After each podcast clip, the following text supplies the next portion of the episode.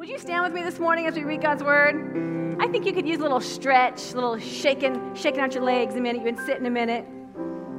In Luke chapter 19, it says Jesus entered Jericho and he was passing through, and a man was there by the name of Zacchaeus.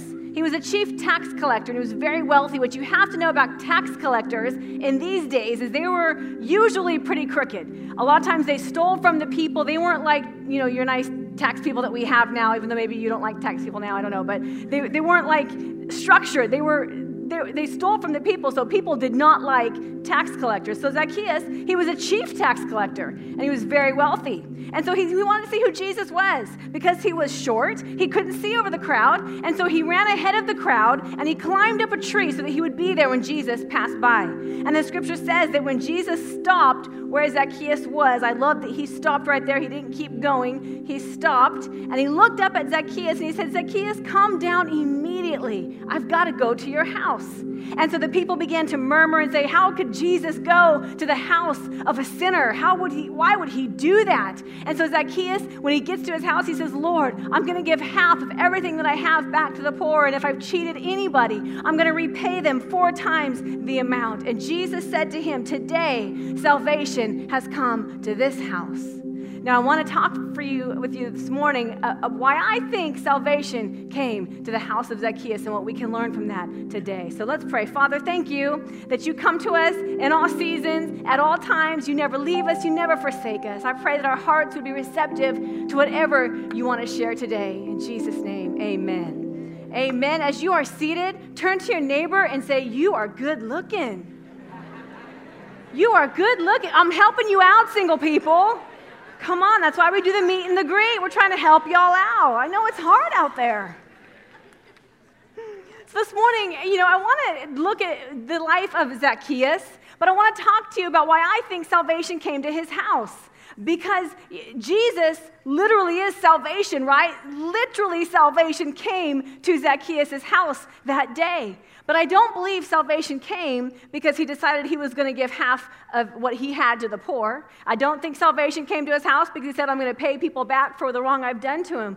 I believe salvation came to his house that day because he was receptive and he wanted all that Jesus had for him. He wanted to be with Jesus. There is power when you live your life with receptivity.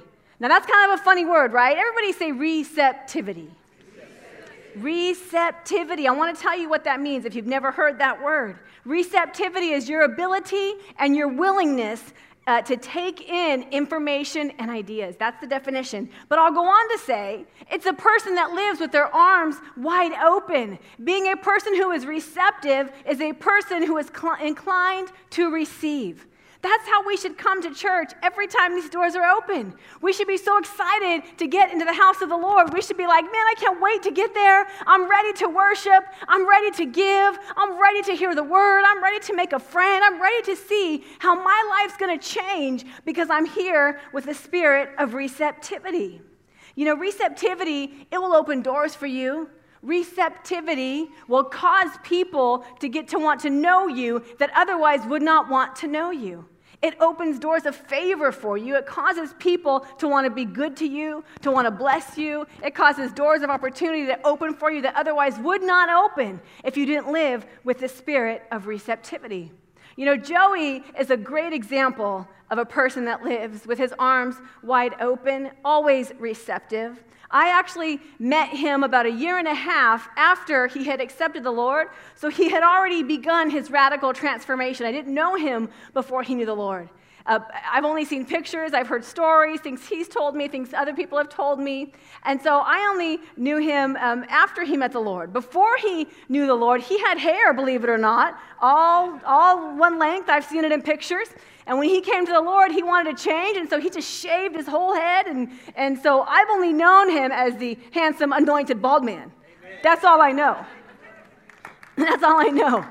But from the moment that I met him, and that was over 21 years ago, from the moment that I met him, he has always lived with that spirit of receptivity. There are no gray areas with Joey. He is all Jesus all the time, and he always has been all Jesus all the time. He's not the guy that puts Jesus up on the shelf and picks him back up at a more convenient time. He lives and he breathes what God has done in his life because he knows what his life was before he met Jesus. So when I first landed my eyes on him in church, I all of a sudden became inclined to receive. I'm like, I am going to receive me a man. yeah, Lord. Not just any man, I want that man. Listen, if you've been in church any length of time, you know that there are always a lot more women than there are men. And so, some of my single ladies, where's my single ladies at? I know you're here. All right, I know it's hard sometimes to find a godly man even in the church because there's just slim pickings. And so, because of that fact, when Joey uh, came to the church in Roseville, that he accepted the Lord, and you guys, it was like ridiculous. These girls came out of the woodwork. Every single girl that was at the church all of a sudden was at every single service where Joey was. And even some of the not so single girls were there too. this thing got ugly. I mean, there was people telling Joey, "It is God's will for me to marry you. I had a dream that I'm supposed to marry you." And then he had mothers going up to him and saying, "You're supposed to marry my daughter. I just know that you are." And I'm over in the corner like going, "What in the world are these crazy people? Back up, ladies." My man I'm inclined to receive, not you. But so during this time in his life, Joey had already started ministering in different churches. He was uh, traveling with Donnie Moore. If you, if you know anything about Donnie, he was a traveling revival everywhere that he went. And because Joey lived his life receptive and with open arms, God caused Donnie to take a liking to Joey and, and to have favor with Joey. And they began to travel together, and Donnie began to mentor him and show him how to do certain things. And so they traveled and went to high schools and colleges, and they spoke to professional athletes, and they spoke in churches, and they did all kinds of things. And Joey was very new to the Lord. He was still growing in his faith and laying that foundation of his faith. And so during this time, he had been asked to minister at a church in the Bay Area, so not far from here. And he was so excited about it because he had just started preaching, and you know, he's got a gift to preach, obviously. And so uh, the pastor would have him come quite often to speak at his church. And he loved going there. And so I was at the Lord's Gym in Roseville one day. That's the original Lord's Gym where Joey uh, was able to accept the Lord as the original gym in Roseville. So Joey served there at that gym. And so because Joey served there, I served there too if he would have worked at McDonald's, I probably would have gotten a job there. Thankfully, he didn't. but because he was serving there, of course, I was serving there. Ladies, come on, serve. Men, serve. You're looking for, you're, just get involved. That's, how, that's the best way to meet people. But anyway, Joey was off training some kids or doing something, so I was helping work behind the desk at the Lord's gym, and in walks this girl. She was probably in her early 20s, and she's looking for Joey because she goes to the church that he's been speaking at, and she just wants to see the gym that he's been talking about. So I'm suspicious because number one, she's a girl. Number two, she brought her girlfriends with her. Number three, she had to drive really far, about three hours to get there. And number four, um, she was the pastor's daughter. And I was like, oh no, she didn't. I was very nice. I was very friendly. But needless to say, we did end up getting engaged a few short months after that meeting. And I have to tell you, Joey was never invited back to speak at that church again. He was so crushed over it. I was not. I was fine with that. I was fine with that. So, you have time for one more story? Okay, so we get married, and for our honeymoon, we went to Disneyland for one day, and then we rented some convertible that Joey drove like a bat out of Hades in it because it was a rental car, and he drove us all over LA crazy, like crazy man. I'm like, oh my God, what have I done?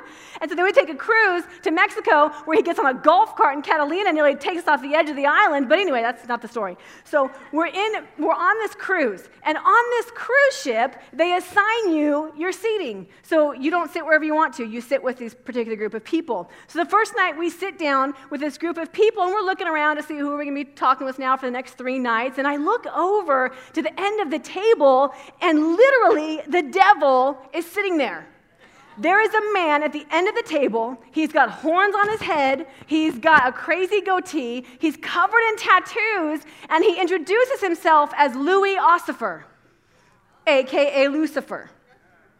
So he becomes a novelty on the ship. Like people are taking pictures with him, and he's like super obnoxious, super loud, and everybody's like so into him. Ah, he's so funny, he's so funny. Except the only person not giving him attention was Joey.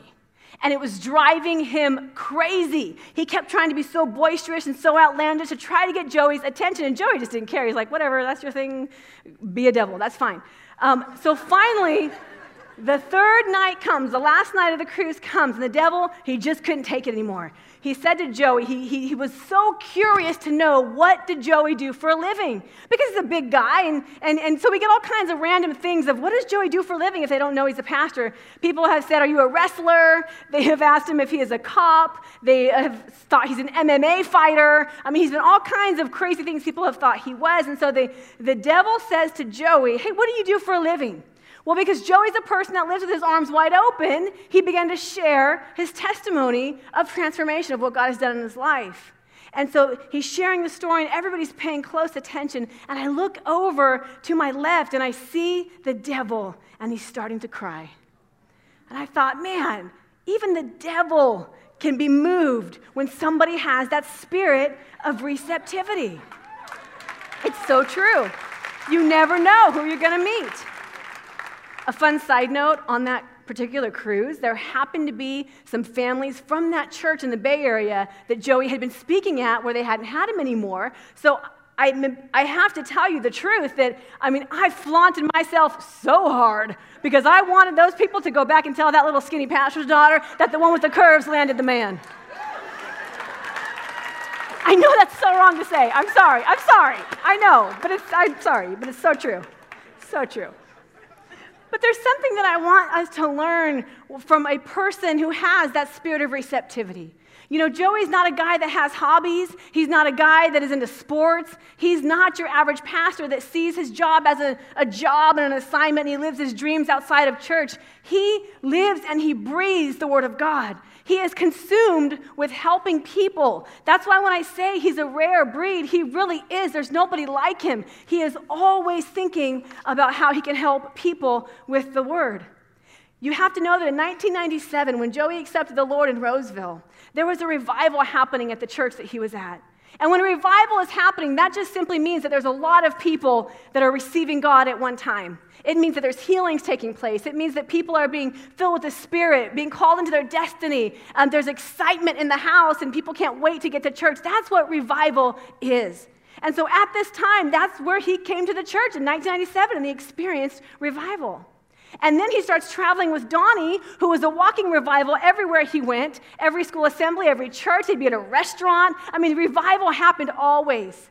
So Joey lived in this vein of revival fire for 11 straight years of always every service. I mean, it was, it was always revival. It was always exciting. It was always people being saved and healed. And this, this revival fire was traveling with Joey everywhere he went. Fast forward to 2010 when we take over a church to pastor. We've never pastored before. We had nobody leading us or mentoring us or helping us or giving us wisdom. We just were literally leading on God to help us figure it out. And we come into this, this church that was um, not doing well financially. It, in fact, was facing foreclosure very soon in the next few months. Uh, many of the people had already left the church by now. And here comes Joey, who's this revivalist. He's got this revival fire that burns inside of him. And now we're faced with some people in the church that just want to carry on a religious format because they're used to that. And, and coming from the backgrounds Joey and I come from, we both grew up in trauma. We're not able to be phony and religious. We're just not that way. And so it didn't, it, it didn't mesh well. So we started off kind of rocky, and it was a really difficult start in the beginning because you take this revivalist, and now he's a revivalist without a revival. And so you can sense sometimes frustration in him because his sole desire is to see people come to know the Lord. And so, over the 10 years that we've been pastoring, we've seen thousands. I mean, literally, that's not an exaggeration. Thousands of people come to the Lord. And so, we've had glimpses of that revival fire. But now we're at the point, and you'll sense it sometimes when he says, I hate empty seats. Why, why can't you invite your friends? It's not because he's, he wants to fill the church with people. It's because that revival fire burns so strong in him that he was created to flow in that gift. And when he's not able to do that, it's frustrating. So, my prayer for all of us is that we would catch a little bit of that revival fire that our leader is burning with. And we would catch that wind and we catch that fire and we would want to be a part of what God is doing. In Mark chapter 4, Jesus said, Anyone with ears to hear should listen and understand. There's a difference between just listening and understanding. If you've got ears to hear, I want you to listen, but I want you to understand. It goes on to say, pay close attention to what you hear.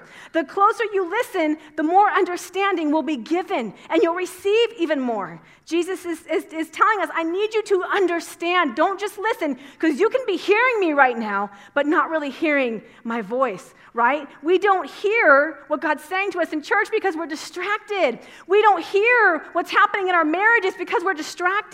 We don't hear what's happening with our children or with our friends or with our jobs because we're so distracted. And if we don't hear, we certainly don't understand. See, receptivity is so important in church. Because you can have the best atmosphere, and we do. We have the best atmosphere that you could possibly have here in this city. You can have the best worship team, and we do. We've got the best. You can have the most anointed preaching and teaching, and we do. We've got the best. But if we don't come in here with a spirit of receptivity, meaning I'm coming to church, I'm ready to receive, I want to hear what God's going to do, then this service will just be flat It'll be lackluster, it'll be boring. You'll go home and you won't ever access what God has available for you to access. The more familiar that we become with, oh, church, it's just church. Oh, that's just Joey. We become familiar with what happens here, then the less understanding we need to operate in.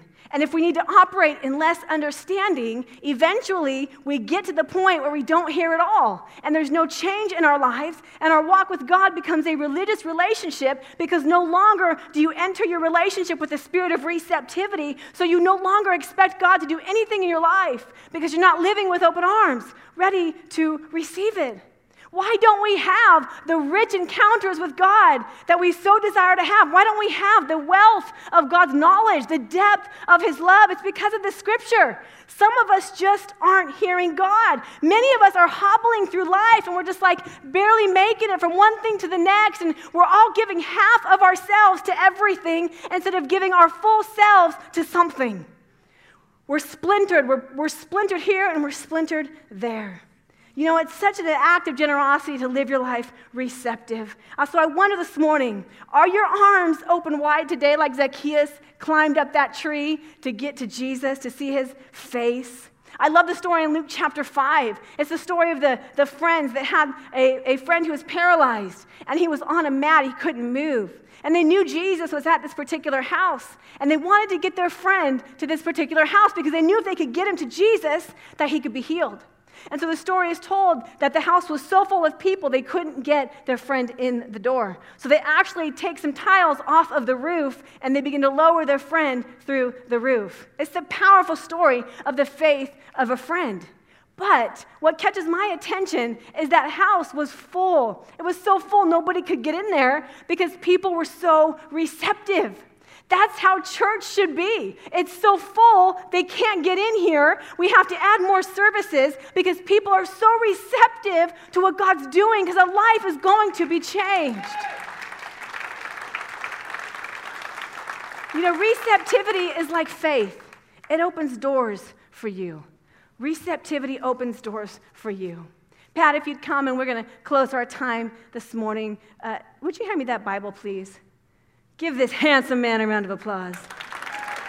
Looking all good his cute little jacket, his nice shoes, shiny head. Little Garnier fruit Fructis this morning, looking good. I love this passage of scripture in Nehemiah chapter 8. It says, He read from it, meaning his Bible, in the open square that was in front of the water gate from morning until midday, before the men and women and those who could understand. There was a difference. Those who could understand. And the ears of all the people, they were attentive to the book of the law. So Ezra the scribe, he stood on a platform of wood, which they'd made for the purpose of reading the word that day. And, and Ezra, it says that when he opened up the word, the people just automatically stood up just because he opened it. And the scripture goes on to say that as he read it, people were shouting, Amen, Amen, and they were falling to their faces in worship just because the book was opened. That's receptivity. The Jewish people have such a wonderful holy awe for God because that was the Old Testament they were reading from. We have the New Testament. We have this great covenant. We've got this great hope. There's got to be a holy awe as we go to the Lord. That's what it means to live your life with open arms. Receptivity is the difference between allowing the Holy Spirit to do a partial work in your life, just a little bit, or allowing God to so move in your world that He's constantly showing you new things because you're so receptive for it. Do you know that if you're receptive, you will charge the atmosphere with your faith? You're responsible for the atmosphere that you live in. You absolutely are, because you can be going through the most difficult of seasons. But if you do it with your head held high and you know who lives inside of you, you can speak faith into your atmosphere. You don't have to live in a place of discouragement or be downcast. Why so downcast, O my soul? King David said, Put your hope in God. There's a scripture in Matthew where Jesus says, In his own hometown, I wasn't able to do many miracles because I was too familiar with the people. And so he wasn't able to do many miracles there because of familiarity. And I want us this morning, as we close our time, to be aware of familiarity. Becoming so familiar with God that it's just, that, that's just God.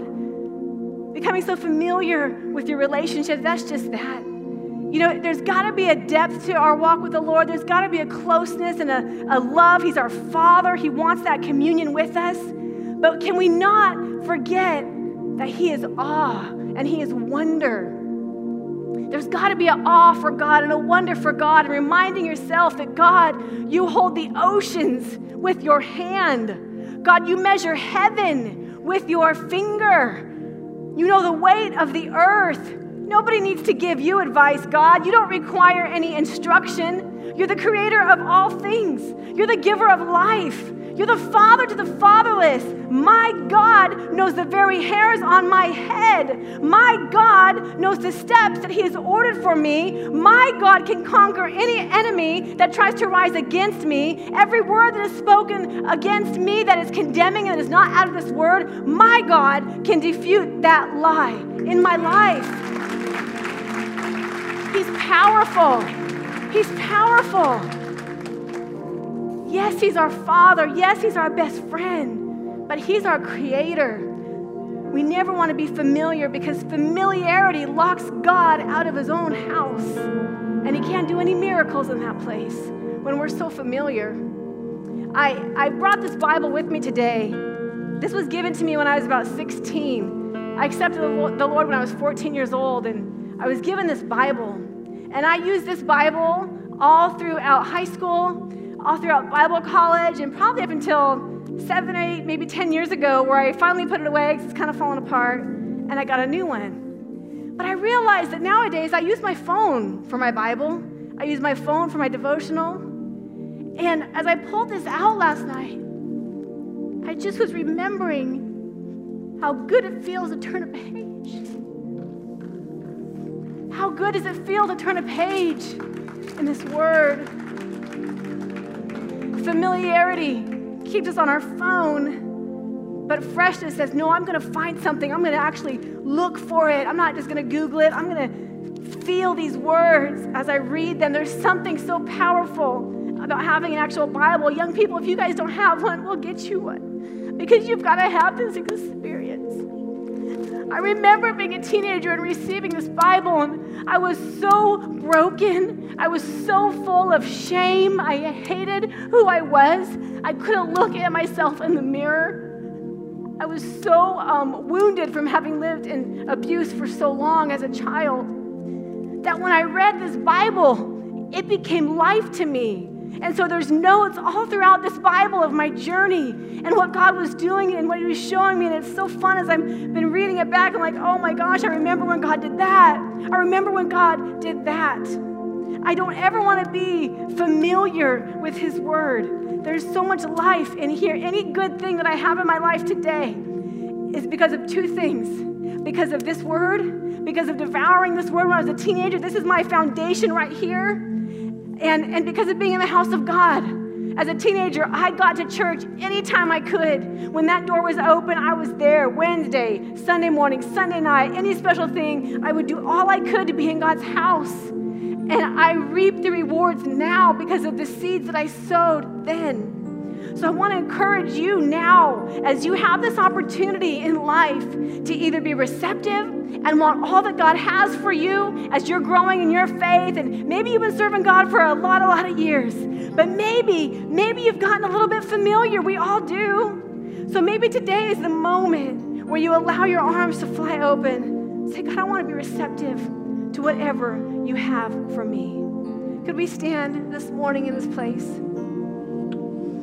If you're new with us or you're watching online and you've never accepted the Lord, Scripture says that when you believe on Jesus, you'll be saved.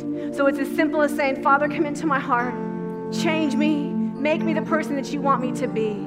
Say that prayer with us this morning and you will have received the Lord. We're thankful for you today. I'm going to ask if the worship team would lead us in a song uh, for a moment, whatever God has on, on their heart to do. And as they lead us, I want us to just take a moment and just put our arms open and be ready to receive whatever God has for you. Because He's willing to meet you. He's willing to meet you. He, you're His priority.